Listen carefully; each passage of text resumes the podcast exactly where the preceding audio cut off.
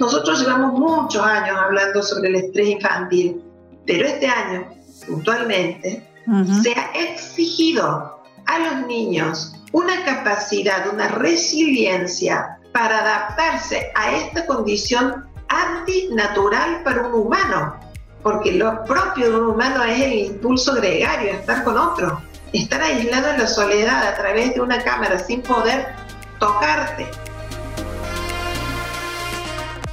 Hola, soy Tatiana Velázquez. Cada semana dirigimos nuestras luces y toda la atención hacia una latina que con su inteligencia, talento y servicio está elevando nuestra comunidad y pavimentando el camino para las que venimos detrás. Ellas son innovadoras, empresarias, científicas, celebridades, pero sobre todo heroínas del día a día. Sus acciones, valentía y dedicación nos dicen en voz alta que como mujeres hacemos la diferencia y hoy pueden ser tus mentoras. Bienvenidas a Latinas Mastermind. Hola a todos, ¿cómo están? Bienvenidos a un nuevo episodio de Latinas Mastermind. Espero que estén muy bien y que estén pasando una excelente semana. Aquí en los Estados Unidos hemos tenido unas semanas muy estresantes y hoy puedo decir con muchísima felicidad que gracias a Dios ya tenemos un resultado de presidente y que ya podemos descansar. Yo estoy, no saben cómo fue difícil esas semanas para mí. Pero bueno, quiero compartirles que aquí estamos bien y que gracias a Dios ya pasaron estos días de angustia. Hoy quiero hablar con ustedes acerca de un tema que está muy relacionado con la pandemia y con los días que hemos estado pasando con el aislamiento y con el distanciamiento social. Es por eso que hemos invitado hoy a nuestro podcast a la doctora Cecilia Trax Baruch. La doctora Cecilia es psicóloga de la Universidad de Córdoba en Argentina. Además, es magister en psicología cognitiva y neuropsicología.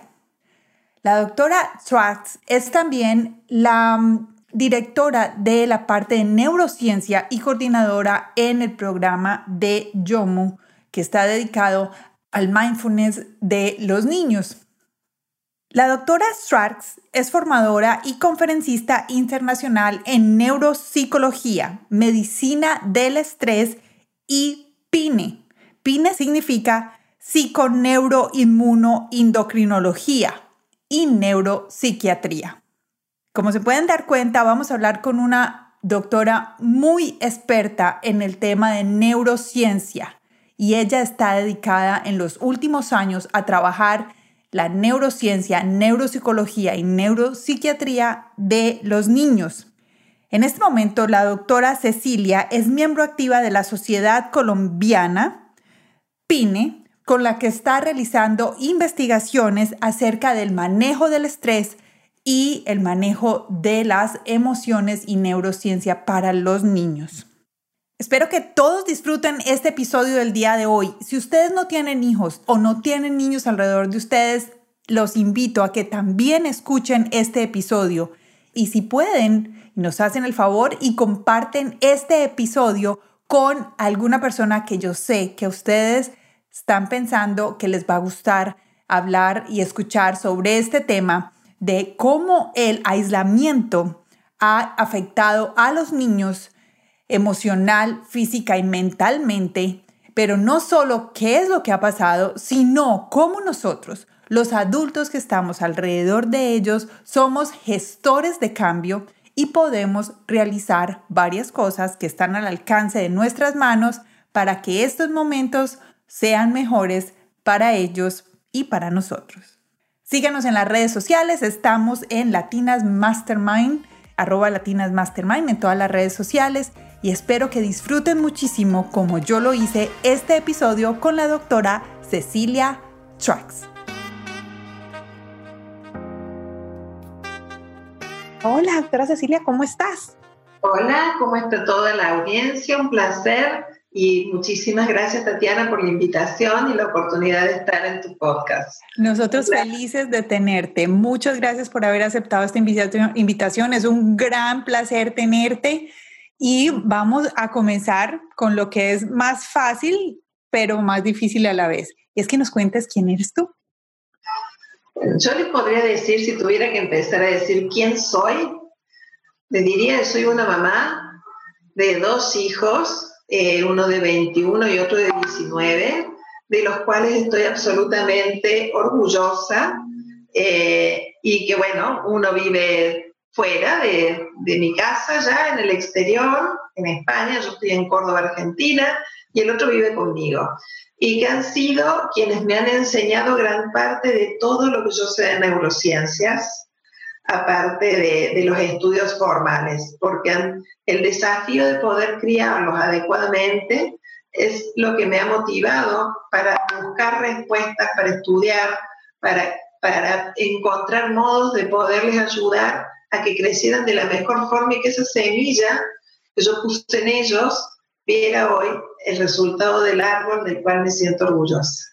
Más allá de mamá, que es lo que básicamente me define como ser, aparte soy psicóloga, licenciada y profesora en psicología por la Universidad Nacional de Córdoba, hice eh, una beca del gobierno español en el año, hace mucho, en el año 80, 88, en Dirección de Administraciones Públicas y otro máster en eh, Dirección de Recursos Humanos.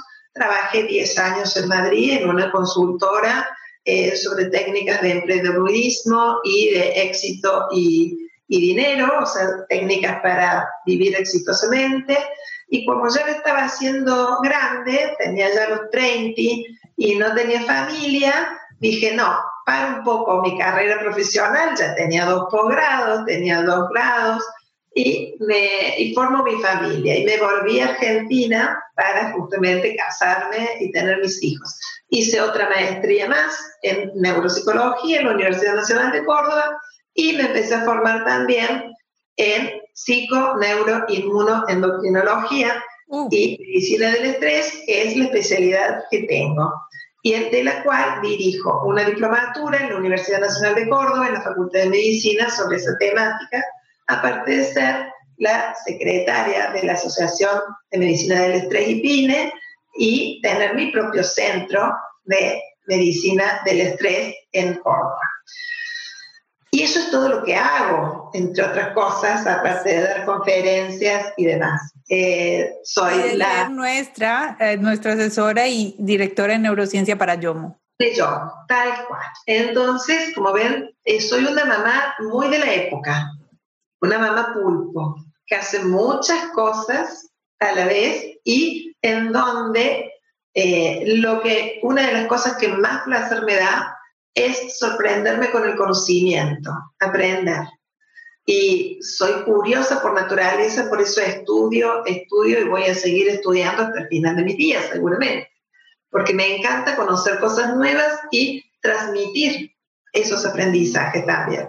Conocer, eh, aprender y transmitir, eso me encanta. Yo me identifico ahí contigo, yo soy igualita. Porque cuando no estoy aprendiendo, como que me siento estancada como que sí, tengo que sentir. Y hay veces, soy muy, eh, hay veces me da por aprender cosas que de verdad son, soy curiosa, pero que no tienen nada que ver con mi carrera o con lo que hago, ni nada, sino solo por aprender, pues porque quiero aprender algo nuevo. Y creo que también es válido. Y sí, esa es la base, la curiosidad es la base del conocimiento y el conocimiento y la creatividad, hablando de neurociencias, la creatividad se nutre de elementos conocidos que se eh, que producen una mezcla nueva y en esa mezcla nueva de cosas conocidas uno genera algo nuevo, una creación de algo. No se crea desde la nada. Con lo cual, cuanto más variado sea nuestro repertorio de ingredientes personales, de conocimientos, de experiencias, más rico es eso único que yo puedo dar al otro. Yo siempre digo que un psicólogo tiene que ser una coctelera, que cuanto más variada sea su formación, cuanto más amplia sea su cultura, cuantos mayores conocimientos puedan tener, mejor será esa fórmula única que cada ser humano único que tengo frente a mí requiere de mí para ayudarlo. Entonces, si yo no tuviera distintos ingredientes, no conociera distintos abordajes terapéuticos, no manejara distintas técnicas o herramientas, no podría ayudar a eso puntualmente que tú necesitas en el momento exacto en que vienes y me lo solicitas. Uh. Entonces, la curiosidad es una, el, el, estar en permanente ignorancia y apetencia de aprender es lo que nos hace de alguna forma más eficientes, más activos y útiles a los demás y a nosotros. Ay, qué bueno que me lo dices, me, me alegra mucho porque, mira, yo he estudiado, bueno, mi, mi, carrera, mi profesión es, es publicidad, mercado y comunicaciones, pero eh, mire, me certifiqué, soy sommelier certificada. ¡Lindo! Pues que, creo, bueno, mi curiosidad empezó porque manejaba la cuenta de publicidad de una, de una compañía de vinos de Santa Rita. Ajá. Eh, y entonces, bueno, y de ahí me hice, me certifiqué. Pero cuando está, bueno, de ahí hice esa certificación, después hice una certificación de, de para, de, carpintería. Después hice em, una más pequeña, mi mamá me ponía en clases de marquetería, cómo, cómo poner, cómo enmarcar cuadros, eh, cómo hacer moños para los regalos, cómo empacar moños. Tienes mucha habilidad manual. Sí, sí, sí, pero entonces mira, todo eso como que todo, va, todo va poniendo un poquito. Entonces, gracias por decirme eso porque, bueno, me doy cuenta que todo aporta. todo nos nutre. Yo, a mí me gustan también las habilidades manuales y, soy de hacer muchas cosas manuales, o sea, desde mosaicismo hasta pintura, a, pátina y demás. Y la técnica de mosaicismo puntualmente la aprendí para enseñársela a una paciente mía obsesiva con tricotilomanía. La tricotilomanía es cuando te arrancas el pelo, cuando estás aburrido y te empiezas a arrancar el pelo. Entonces eh, necesitaba darle una herramienta para que focalizara su atención en algo, en algo concreto, fuera de su propio cuerpo. Y aprendí, y, y en las sesiones de psicología le enseñaba a hacer mosaicismo Uh. para que después ella lo pudiera trabajar en su casa. O sea, por eso te digo que uno tiene que ser una coctelera. Sí. Porque cuanto más variado, y tengo conocimientos de derecho y de economía, que no tienen nada que ver con la neurociencia ni con la psicología, pero bueno, cuando me encuentro con un abogado o con un economista y me cuenta alguna cosa en particular, como yo estudié, uno de los másteres fue de eso, eh, bueno, puedo seguirle el discurso. El discurso, sí. Entonces, uno tiene que tener una cultura muy amplia para poder eh, hablar el mismo lenguaje que el paciente.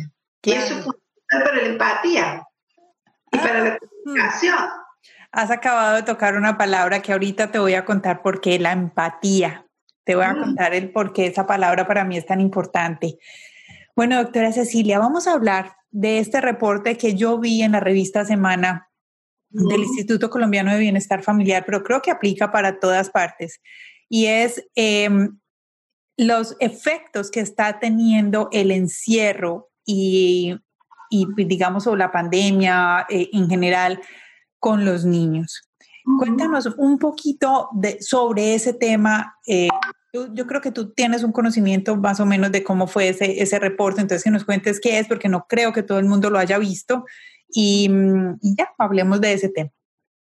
A ver, los niños naturalmente, aparte de esta curiosidad que hablábamos recién, tienen la necesidad de mantener vínculos de socialización con pares y la necesidad expansiva de moverse y de hacer. Son hasta determinadas edades, hasta generalmente la pubertad, son sobre todo impulso y emociones porque la parte del lóbulo frontal, que es lo que me permite la racionalidad y tener conductas más adaptativas y decir, no, esto no lo hago en este momento, lo pospongo para otro que es más apropiado, porque ahora no corresponde, empieza a desarrollarse en la adolescencia. Con lo cual, eh, a los niños que la escuela, sobre todo, le genera un hábito de organización, porque saben a qué hora se levantan, desayunan, van, tienen actividades pautadas, tienen la posibilidad de encontrarse con sus compañeros, de, de jugar en los recreos, sus actividades en muchos casos después de clase también, toda la organización que era lo conocido para ellos y que estructuraba su mundo, por un decreto en este año de COVID se cerró. Y se dio una cosa que es única en la historia de la humanidad, porque que se cierre al unísono las puertas y que todo el mundo se tuviera que estar volcado en su propia casa y en su propio interior. Y en el caso nuestro, que llevamos desde febrero, o sea, llevamos ya, fíjate, cerca de siete meses en esta situación, sin poder casi y no sabemos cuánto tiempo más. Y no sabemos cuánto tiempo más. Entonces, los chicos no han tenido clases, nadie, ni los en ningún nivel, eh, más que por una pantalla que quizás no manejaban.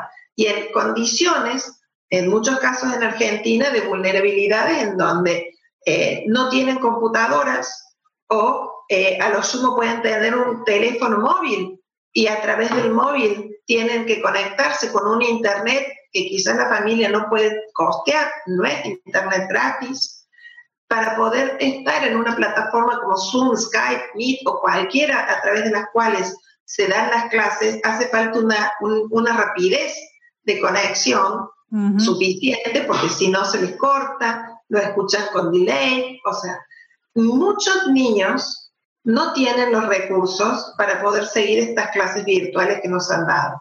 Han sido privados de la posibilidad de, de continuar con sus ritmos, con sus rutinas, con sus hábitos, teniendo que acomodarse, amoldarse toda una forma nueva en un entorno, que es el familiar, que está haciendo la misma adaptación.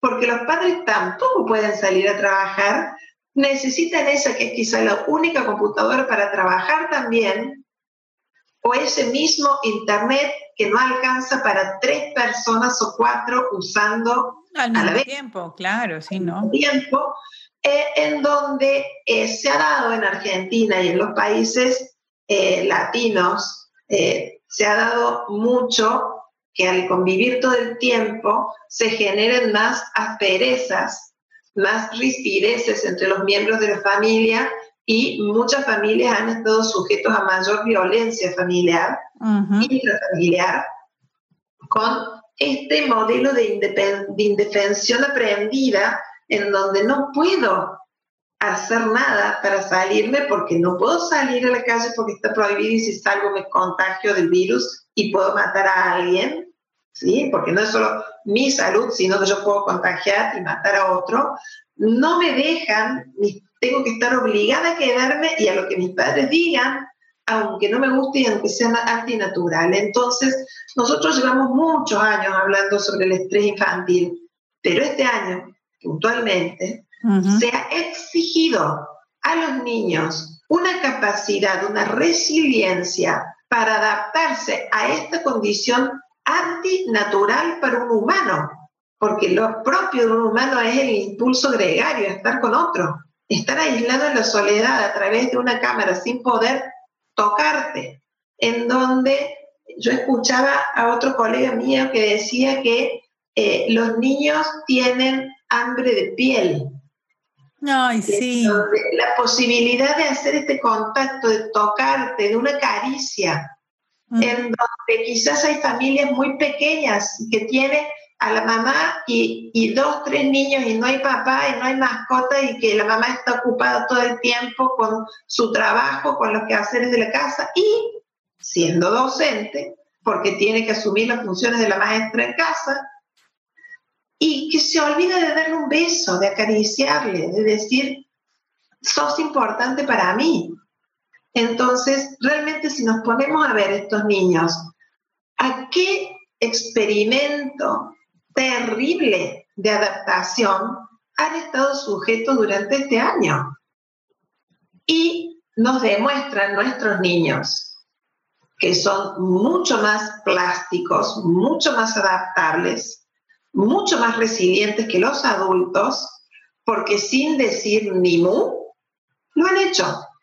Y son ellos los que nos enseñan a nosotros con todas estas tecnologías a manejarnos. Y los que vienen y nos, y nos, nos dan las caricias y nos dan los mimos. Entonces, realmente eh, creo que a nivel cerebral, si hablamos de neurociencias, eh, los niños de este, de este año han sí o sí generado una plasticidad y un cableado nuevo que podríamos decir eh, que les ha sido útil, porque si no hubieran sido expuestos de forma tan dura a semejante situación adaptativa, nunca habrían eh, puesto en juego sus recursos creativos para poder satisfacer las expectativas y las demandas del, maestro, por ejemplo.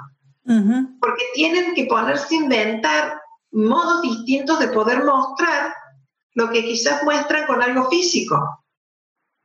Antes de desarrollar, por ejemplo, las capacidades de fluencia verbal para poder hablar con el profesor que tengo enfrente.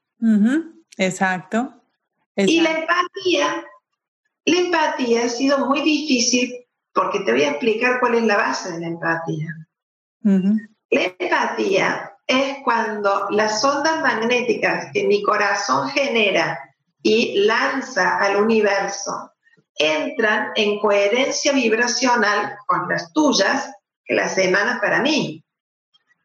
¿Sí? Entonces, cuando ambas ondas confluyen y van juntas, estamos en un estado de empatía, de corazón a corazón. Siento contigo, no siento como tú, siento con. ¿Sí?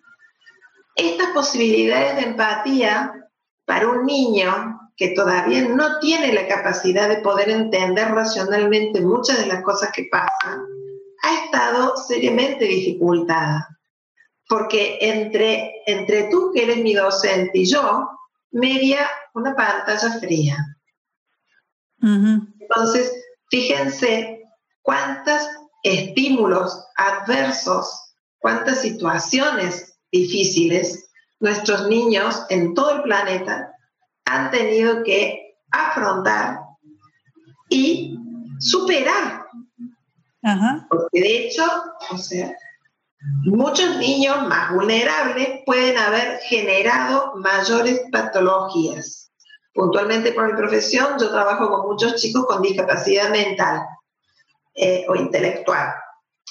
Y eh, los chicos con dificultades sí han visto más agudizado su problemática, porque obviamente al tener más dificultades para expresar este desconcierto o esta dificultad para adaptarse a la incertidumbre, lo manifiestan sintomáticamente, enfermándose más o haciendo más pataletas o estando más abúlicos o más deprimidos. Entonces también es importante ver como adultos cómo está expresando aquellos que quizás con palabras no pueden. trata desde ese lugar de acompañar, ¿no? De acompañar.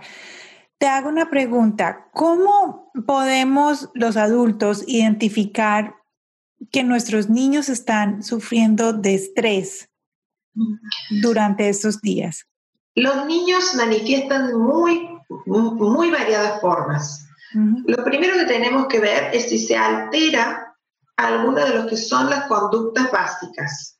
Conductas básicas instintivas, nodales para la sobrevivencia son el sueño, y sí hemos sabido que esta desorganización de sus rutinas ha afectado muchísimo a su cronobiología, entonces se levantan a cualquier hora, pero también se quedan hasta altas horas con el celular, quizás chateando o viendo un videíto.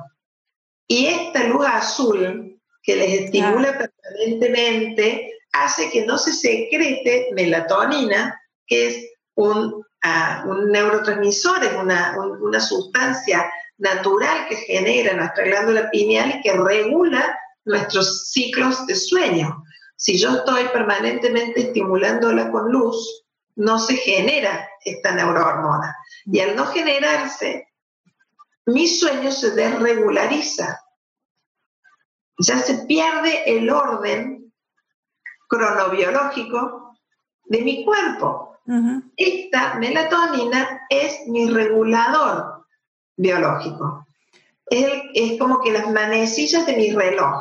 Yo desregularizo eso y desregularizo todo mi funcionamiento biológico.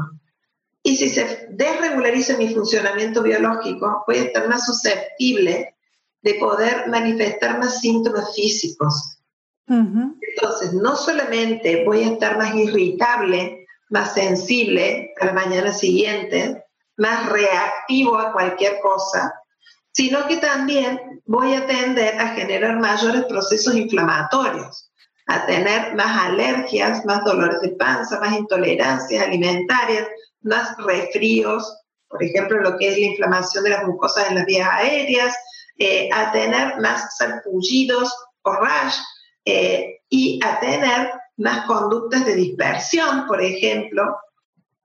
¿Todo por qué? Porque estoy más inflamado. ¿Qué, es estar inflamado? Estar lleno de fuego, lleno de calor, que me hierve por dentro, me pongo roja, ¿sí? Sí. Roja de impotencia, roja de no poder tener la libertad de decidir sobre mí mismo. Y si eso lo sentimos los adultos, porque un decreto nos obliga a X o Y, imagínense un niño que encima tiene que aceptar el Z de los padres. Claro. Claro, y no puede salir, interactuar, gastar energía, brincar. O sea, ellos necesitan también esa, esa interacción. Si yo yo necesito, cuando yo me doy cuenta cuando estoy más irritable es porque, mmm, hace cuánto no hago, no salgo y corro, porque usualmente digamos que hago actividad física, pero algunas veces no la hago por, por una semana, usualmente hago cinco días, pero se me pasa y no hago, y yo misma me siento, yo, uy, algo me está pasando, imagínate a los niños. Así es, porque los niños básicamente se expresan por su cuerpo, es su canal de comunicación, todavía no tienen desarrollado que se dan después de la pubertad un lenguaje tan elaborado como no solamente para comprender, sino también para expresar. Ajá. Entonces, una expresión natural es el cuerpo. Ok. Y hablando de eso.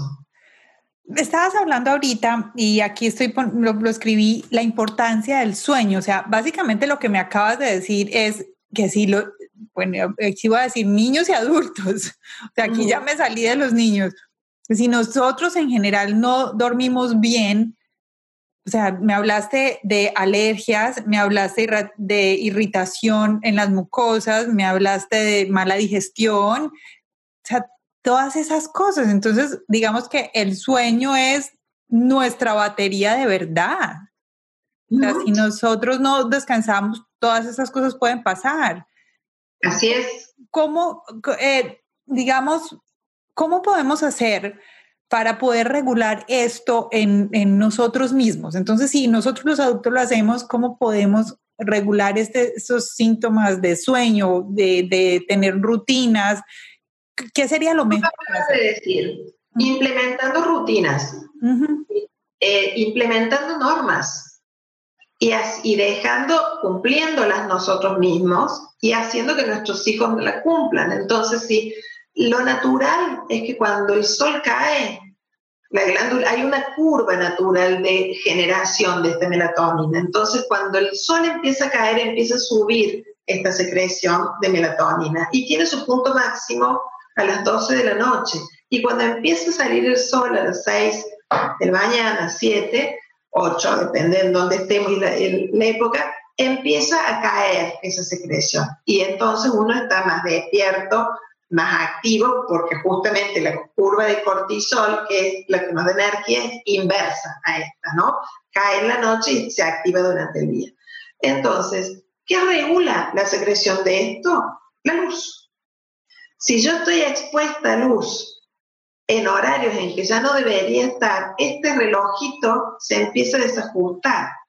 Y nuestro cuerpo es un reloj increíblemente bien ensamblado en donde tenemos ritmos, así como yo dije las ondas magnéticas de nuestro corazón, así como tenemos un ritmo para palpitar, un ritmo para respirar, nuestro cuerpo también está organizado con ritmos. Las mujeres sabemos muy bien de nuestros ritmos menstruales, de nuestros ciclos mensuales y cómo esto, nuestro cuerpo se altera y nuestro carácter también muchas veces por ello. Pero también a lo largo del día hay hay distintos ritmos. No es lo, hay curvas, así como yo dije, de melatonina y de cortisol, hay curvas para la glucemia, hay curvas para la presión arterial. Entonces, cada una de las partes que constituyen nuestro cuerpo tiene un ritmo. Cuando yo rompo la rutina de ese ritmo, todas las piezas que van ensambladas una con otra con otra se desajustan. Y ahí es cuando se pierde el equilibrio interno, lo que llamamos homeostasis, nuestro equilibrio biológico interno.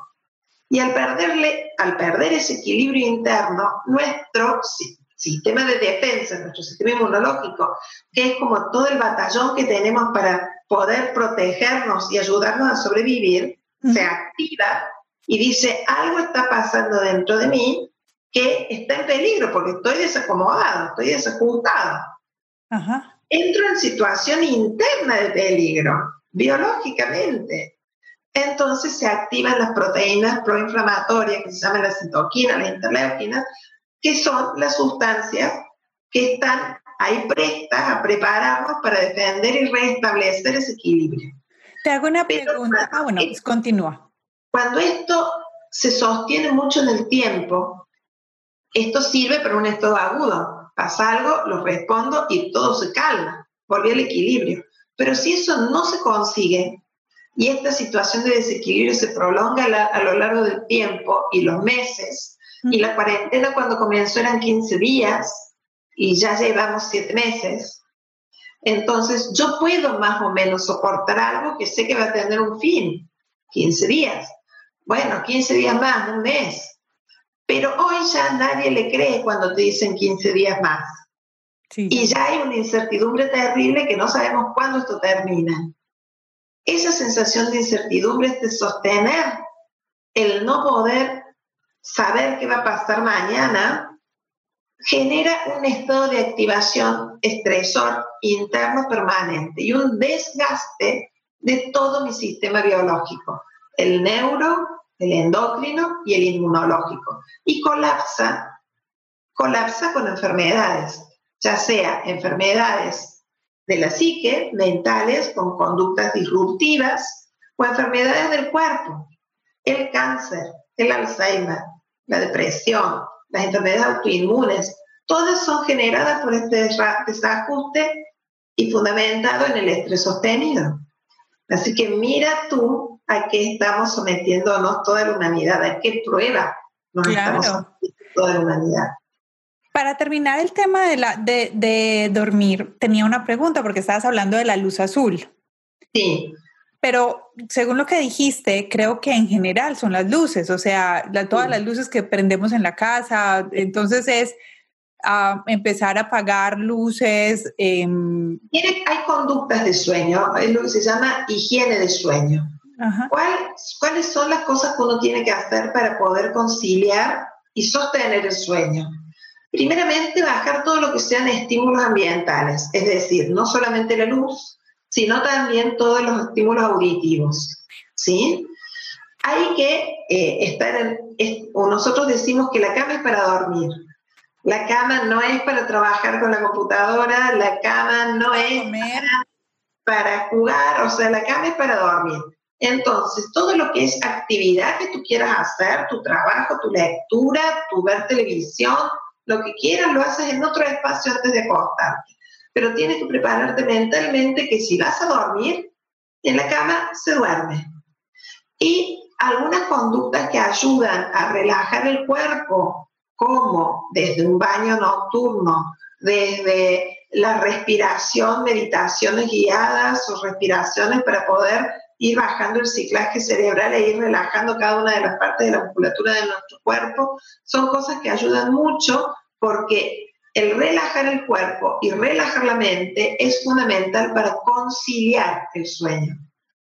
Entonces, una vez que lo concilio, la melatonina es la encargada de sostenerlo a lo largo de por lo menos dos ciclos naturales de sueño que corresponderían a unas seis horas. ¿Qué tan largo es un ciclo natural de sueño? Eh, un, tres horas. Sí, en donde vas pasando por las distintas etapas de sueño hasta llegar al sueño profundo, el sueño REM, que es cuando soñamos y que es cuando la fábrica interna que empieza a generar todas las sustancias que, que, consumimos en el día se activa. Entonces nos recuperamos. ¿Viste esto que uno dice? el dormir es necesario para recuperar energía, para recuperar energía y todos los recursos biológicos que gastamos durante el día. Y eso se debe a estas tasas de sueño. Por eso a veces, por más que eh, uno puede hacer una siesta, y si uno está habituado a una siesta, algunos te dicen dormir una hora y media, y en esa hora y media es como si hubiera dormido toda la noche, porque, porque pueden llegar a estas fases de sueño profundo que justamente restablece todo su equilibrio y toda su energía en poco tiempo. Ah. Entonces, mínimamente que podamos tener sueño de buena calidad para poder tener esta etapa de sueño profundo es fundamental. Ah. De ahí se arranca todo. ¿Y cómo hacemos con las mamás que, o los papás que nos están escuchando en este momento y tienen niños pequeñitos, bebés? O sea, ¿qué, qué, qué se les puede hacer también las luces? ¿Tú te refieres a que las mamás, cuando tenemos bebés, nos despertamos cada dos o tres horas o tenemos un oído súper biónico que escuchamos el pequeño ruidito que hacen? Oh, es propio de las cosas, las dos. Mira, yo te no de los hombres, las mujeres. Las mujeres, total, sí, sí, sí. Bueno, yo te conté ahorita cuando empecé, empezamos, yo no soy mamá, eh, no he tenido mis propios hijos, pero he tenido varios niños en la casa. Y digamos, el primero que tuve tenía dos añitos y desde que él pisó la casa, yo tenía un sueño tan profundo, doctora Ceci, que había momentos en los que, yo no sé si sabes que es una serenata que te lleva música a la casa. Eh, bueno, yo podía, mi vecino podía estar recibiendo una serenata con trompetas porque eran mariachis y yo ni lo sentía. Yo era la que dormía más profundo. Yo no sentía absolutamente nada. Este pequeñito llegó a mi casa y yo sentía cuando respiraba un poquito más alto. Sí, sí. Entonces, bueno, eso es, eso es, me hiciste reír porque y no, es igual el cerebro del hombre. Y no se me ha ido. Ay, Dios mío, tenemos que hablar de eso. Justamente por eso, como el cerebro de la mujer es y funciona distinto que del hombre, la mujer tenemos mucho, un umbral de sensibilidad mucho mayor a pequeños sonidos de aquello que nosotros juzgamos que son a quienes protegemos. Nuestros hijos o nuestras mascotas. Yo soy abuela en este momento de mi vida de un cachorrito de seis meses. Es decir, soy, he dejado de ser mamá de pequeño hace mogollón de años, pero ha entrado a mi casa un perrito, un cachorrito, o sea, desde que tenía 45 días. Y se ha activado de nuevo este oído que si él se baja de su cama, camina por algún lado, o sea, si se despertó, yo lo siento, y si bien estoy en otra habitación o en otro lugar, lo escucho y ya me levanto porque tengo que sacarlo a hacer pis, por ejemplo. Sí. ¿Sí? Entonces tenemos esta sensibilidad especial, pero también las mamás, en esto que tenemos un cerebro especial, tenemos una capacidad para poder prender y apagar nuestro chip cerebral del sueño y hacer estas actividades casi en estado sonambúlico. Entonces vamos, nos despertamos al mínimo ruidito, le damos la mamadera, le cambiamos el pañal o hacemos lo que tenemos que hacer, nos volvemos a acostar y nos dormimos profundamente de nuevo, como si no nos hubiéramos despertado.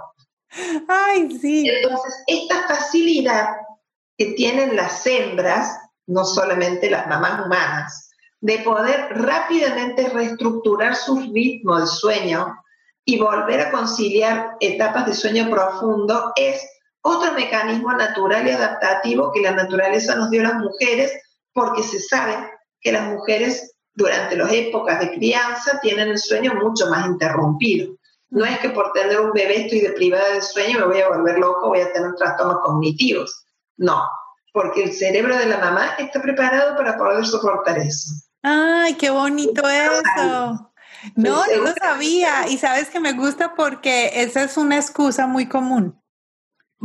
Es una excusa, excusa muy común. Bueno, muy bueno saber eso. Muy bueno saber eso, que estamos preparadas para eso. Bueno, yo te estaba preguntando básicamente es por los bebés, porque siento que muchas veces em, los, eh, los padres no, se, no nos damos cuenta o no se dan cuenta, bebés y niños pequeñitos en general, es em, todas estas pantallas y todas estas em, luces que tienen alrededor podrían estarlos afectando sin que ellos directamente los estén usando, digamos, por los terceros, por el, por el uso del tercero. O sea, digamos, nosotros mismos estamos usando, entonces, Así es. ¿los, ¿los afecta o no los afecta? Sí los afecta, por eso es que nosotros hablamos que los niños necesitan tener adultos responsables Sí. al lado, adultos disponibles para hacer lo que ellos necesitan, no lo que yo deseo y me viene bien. Y uno de los graves problemas que tienen los padres es algo que ha sido lo que ha primado en la sociedad en el siglo XX, que es donde yo nací, que es una sociedad más competitiva, individualista y egoísta. Entonces muchos papás siguen poniéndose primero pensando egoístamente que estoy cansado, quiero dormir y se irritan si niños los despiertan muchas veces, por ejemplo, porque yo soy, tengo que trabajar mañana, si no duermo no puedo rendir.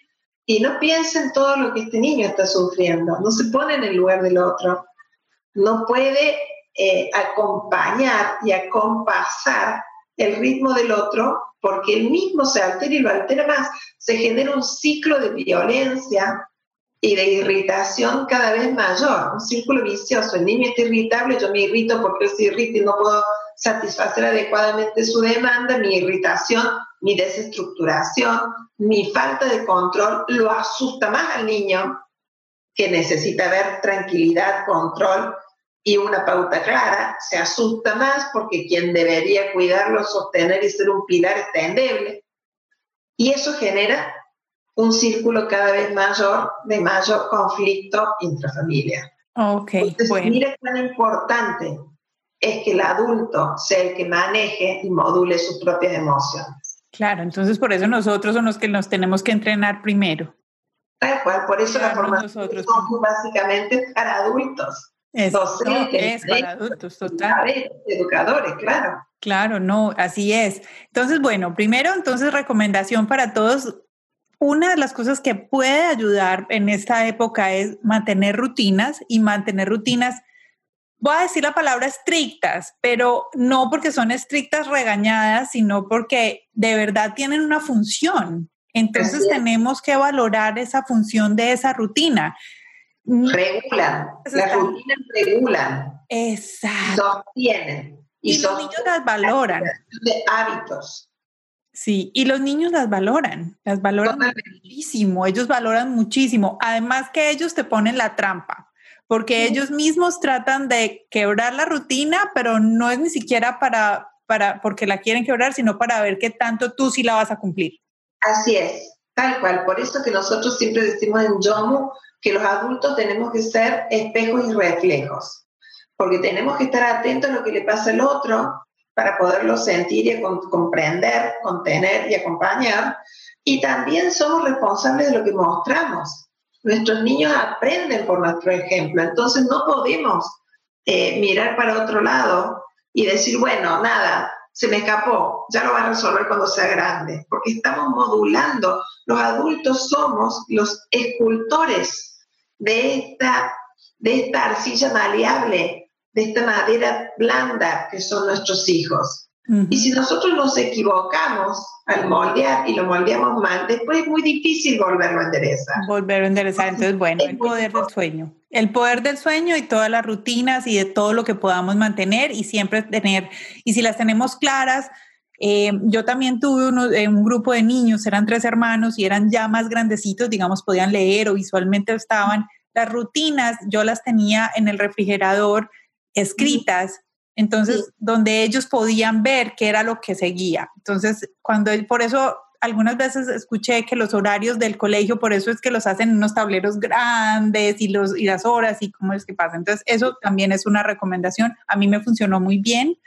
Eh, yo le estaba contando a la doctora Cecilia antes de comenzar este podcast que yo tuve un entrenamiento previo por varias veces, por varios años, por el tema de ser foster mom, de, de un tema que se llama Empower, Empower to Connect, eh, empoderado para conectar. Entonces, pues ahí, ahí, de ahí saqué mucho conocimiento y de verdad que invito a todos los papás para que hagan todos este tipo de, entrenamientos y cosas que, sirven para, para ustedes. Es no más aprender de algo nuevo que yo sé que les va a servir. Y no necesariamente los niños tienen que estar pasando por un trauma para aprender más sobre este tema, porque en realidad es un mundo nuevo que a ninguno de nosotros nos enseñaron. Entonces es mejor aprender.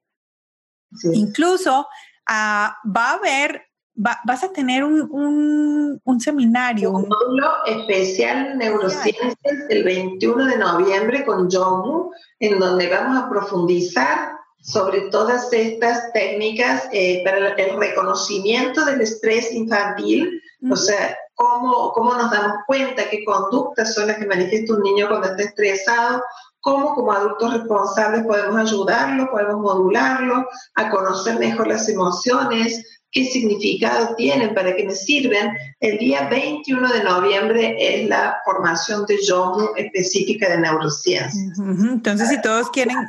El día sábado. Ah, fantástico. Entonces, bueno, si todos quieren ir, vayan a www.yomu.love y ahí van a, van a encontrarlo y al final de este podcast vamos a tenerles una sorpresita solo para las oyentes de Latinas Mastermind para que se puedan, para que se puedan registrar.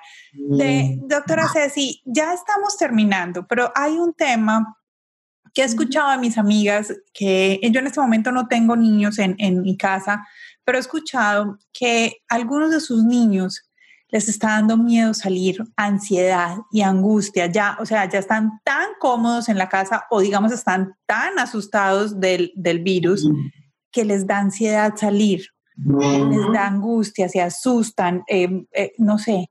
¿Qué, ¿Qué podrían hacer esos padres con estos niños que ya les da ansiedad salir a la calle? Primeramente, lo primero que tienen que hacer es educación. Y educación y desgraciadamente los medios no nos han ayudado mucho porque los medios de comunicación social son más sensacionalistas, nos cuentan cuántos nuevos contagios hay, cuánta gente más se murió por día, eh, qué, son todas las cosas que no estamos pudiendo hacer por el COVID. Entonces, la información, la mala información, está generando en un niño que, como dije recién, no tiene la capacidad de razonar igual que un adulto, generen su fantasía fantasmas aún mucho mayores de lo que son las cosas. Y, eh, y los padres también están asustados. e información sobre lo natural que es para ellos caminar o hacer algo al aire libre. Lo que, y ahí es lo que yo insisto en este tema de la mala información, porque el aislamiento social es básicamente distanciamiento social, no es lo mismo. No, por supuesto. Yo tengo que estar aislado del mundo, metido en una burbuja y sin saber qué pasa. El otro no es un potencial contagiador que me va a matar, no es un depredador, ¿sí? El otro es un ser humano que puede tener lo que tenga, pero si yo eh, mantengo la distancia física, lo que tenga no me va a llegar, punto uno. Punto dos, yo puedo estar expuesta al virus, pero si tengo un sistema inmunológico, un batallón de defensa bien organizado, bien armado, mi propio cuerpo me va a defender de ese virus que puede entrar en mí, con lo cual puede que ni me enteré de que lo tuve, son los casos asintomáticos. ¿Sí? Claro. Y punto tres, estamos hablando de que el miedo no solamente paraliza, sino que el miedo eh, genera toda una cascada de emociones y de activación de estrés del eje psiconeuroinmunoendocrinológico, que es tóxico para nuestra salud. Entonces, ¿qué tenemos que hacer nosotros como papás? Transmitirle seguridad, transmitirle paz. A ver, no, mi amor, salgamos, vamos a jugar al parque, pero jugamos, los, vamos, suponte, papá, mamá, tu hermanito, nos vamos al parque, jugamos entre nosotros. Mantenemos distancia, estamos al aire libre. Las actividades físicas se pueden hacer. El contacto con un otro, porque podés saludar a tu amigo, podés jugar al fútbol sin llegar a generar cercanía y contacto. Poder cuidarnos con el tapabocas, por supuesto, si vamos a estar más cercanos de alguien hay tantas cosas que podemos, que nos hace a nuestra protección y que no implica estar aislados y solitarios, Y estos pensamientos de seguridad, de tranquilidad, el que los padres lleven tranquilidad, seguridad a sus hijos, es fundamental porque están construyendo la personalidad de estos chicos. Y por transmitir también todos mis propios miedos a él, puedo dejarle una huella, una marca como emoción de fondo, el miedo para el resto de su vida. Entonces, cuán importante es que eduquemos bien, que transmitamos la información de forma correcta y hacer las cosas que hagamos con responsabilidad. Insisto, distanciamiento físico no es lo mismo que distanciamiento social y mucho menos que aislamiento social. Hoy estamos comunicadas, vos en Miami, yo aquí en Córdoba, es una comunicación genuina, yo siento cómo respira armónica y tranquilamente tu corazón, veo tu mirada, tú me sientes a mí, sí. me sienten los espectadores y estamos detrás de una pantalla no sé cuántos kilómetros. Es decir, el contacto, la comunicación y la cercanía uno la puede sentir aunque haya distancia física. Y eso es lo que tenemos que transmitirle. Nos dicen solamente que nos cuidemos del acercamiento físico, pero eso no quiere decir que no nos emocionemos juntos, que no comparta con un otro y que no esté vinculado al mundo. Es verdad, doctora Cecilia, te voy a hacer la última pregunta. ¿Nos vamos a recuperar mentalmente y emocion emocionalmente y mentalmente de este, de este golpe tan duro? Los niños y los adultos. ¿Cómo podemos rewire la palabra me la dijiste ahorita. Eh, reprogramarnos. Reprogramarnos. Creo que ya lo hemos hecho, porque para poder llevar tanto tiempo sosteniendo esta situación nos hemos tenido que reprogramar, generar programas nuevos y modos funcionales nuevos, como este que acabamos de, no, tengo los pies sobre una mesa y se cayó, eh, sobre como esto que estamos haciendo hoy. Nos hemos reinventado, nos hemos reconstruido con nuevos patrones y nuestros hijos también lo han hecho. Obviamente hay una población, hay dos tipos de fenotipos, resilientes y vulnerables. Los resilientes se han adaptado más fácilmente, más rápidamente, con menos gastos energéticos. Los vulnerables les cuesta más. Pero eh, en sí, todo ser vivo tiene la capacidad de adaptarse aún en las circunstancias más extremas, y la neuroplasticidad para acomodarse a esa nueva circunstancia y seguir vivo. Entonces, cualquier sujeto que no pereció en el camino es alguien que se reprogramó, se recicló, resistió y afrontó la pandemia con éxito. Buena noticia.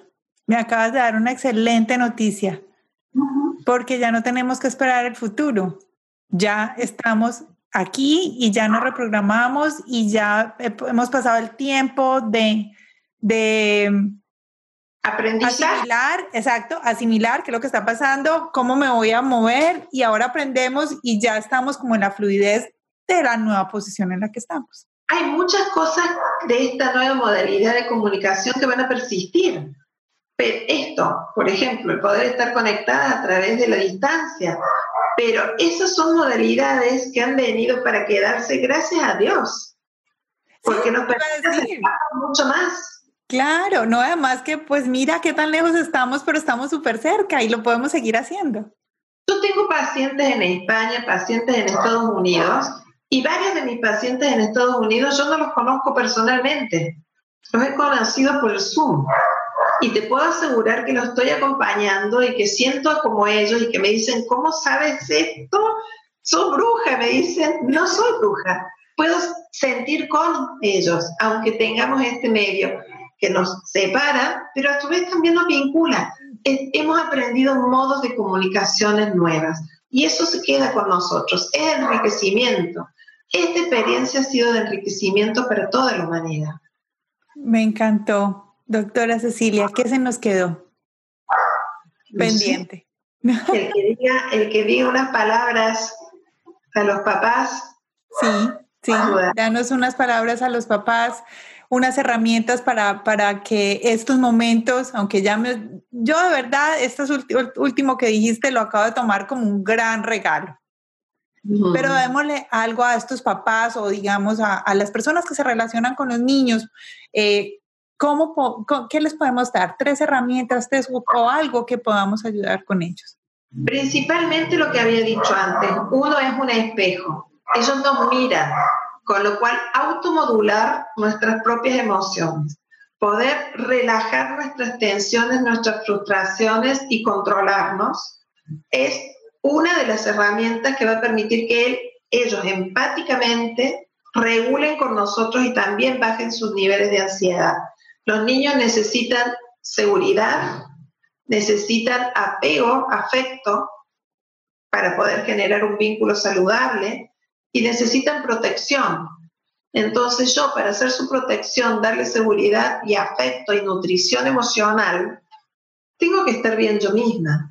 Así que yo les instaría a que sean responsables de poder mirarse a sí mismo y aprovechar este tiempo de meterse para adentro en tu propia casa interior que es tu ser para descubrir esas herramientas internas que a ti te hacen más fuerte porque desde ese lugar podrás ayudar a tu niño.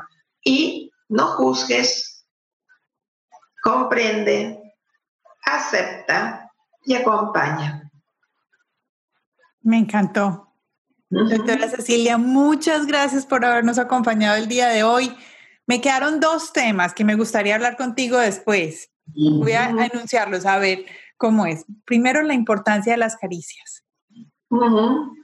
Y dos, el cerebro del hombre y la mujer, que son diferentes. Ah, sí, totalmente.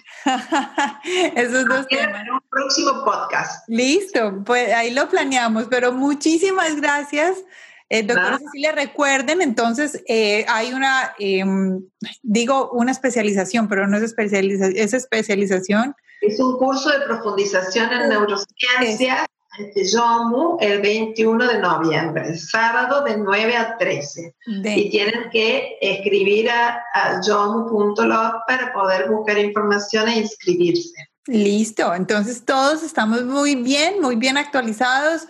Espero que todos hayan disfrutado este podcast con la doctora Cecilia Schwartz Baruch.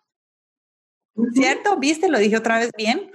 Muchas gracias por habernos acompañado y espero que sea la primera de muchas eh, de estos podcasts que podamos compartir contigo.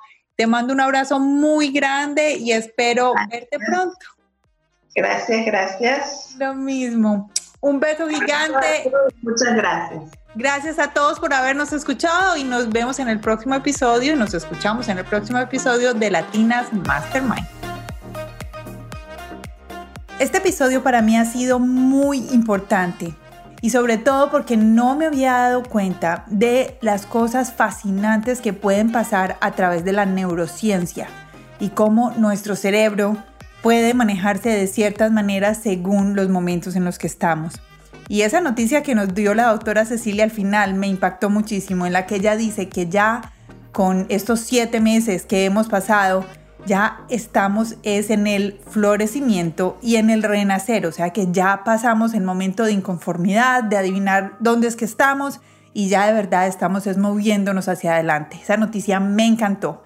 Espero que a ustedes también les haya gustado. Los invito a que compartan este episodio con esa persona que necesita escuchar este tema. Y muchas gracias por hacer esto, por compartirnos, porque así es como nosotros vamos a crecer más y vamos a ser muchísimas más personas escuchando estos temas tan interesantes.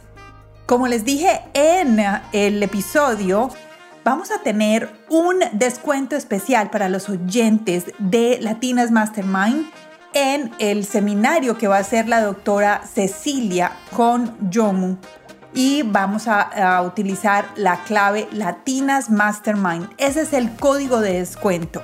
Entonces las invito a todas a que si quieren hacer este seminario con la doctora Cecilia, vayan a www.yomu